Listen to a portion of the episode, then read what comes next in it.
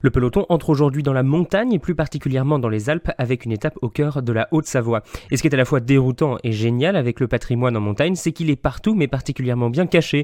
Au détour d'une vallée, dans une forêt ou sur un piton rocheux, on en trouve absolument partout. Et moi je vais vous parler aujourd'hui d'un de ces petits bouts de patrimoine bien caché avec la chartreuse du reposoir. L'ancienne chartreuse, désormais devenue Carmel, est située dans la vallée du Foron du reposoir, dans un petit cirque naturel au pied de la chaîne des Aravis et plus particulièrement au pied de la pointe percée et ses 2752 mètres d'altitude. Le monastère est fondé en 1151 par des moines chartreux et je reviendrai là-dessus juste après. En 1147 d'abord, juste avant de partir en croisade, Aimon Ier de Faucigny donne aux moines ce petit bout de terrain en bord de lac pour qu'ils s'installent. Les moines connaissent d'abord quelques problèmes d'inondation et vont quitter le site. Finalement, ils reviendront quelques années plus tard sous l'impulsion de Jean d'Espagne, un moine que la quiétude du lieu a convaincu de réessayer. Les chartreux s'installent donc et restent sur les lieux jusqu'à la Révolution où ils sont forcés de partir. Ils reviendront en 1846 avant de quitter définitivement le monastère en 1901.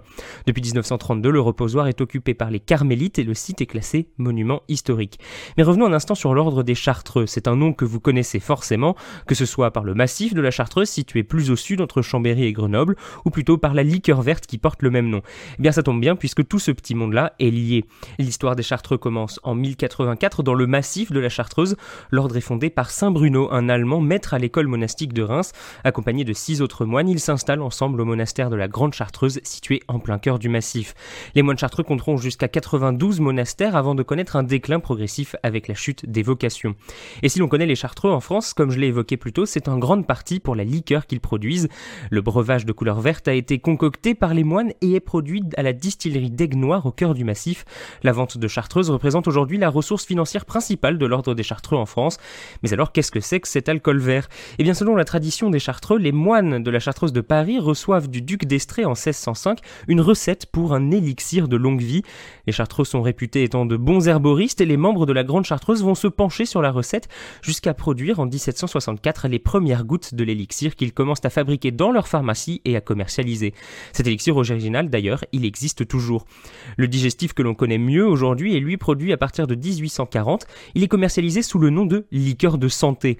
La Chartreuse donc un alcool très fort, 55 degrés pour la verte, produit avec pas moins de 130 plantes différentes. Ce qui lui donne sa couleur, c'est les pigments verts de la chlorophylle. Pour la version jaune, le degré d'alcool est moindre et la coloration vient-elle de l'utilisation du safran. Pour la petite histoire, l'élixir originel qui était jusqu'à 2010 produit avec un degré d'alcool de 71% a été réduit à 69 suite à une directive européenne. Évidemment, tout cela est à consommer avec modération et surtout pas avant de monter sur un vélo, bien entendu.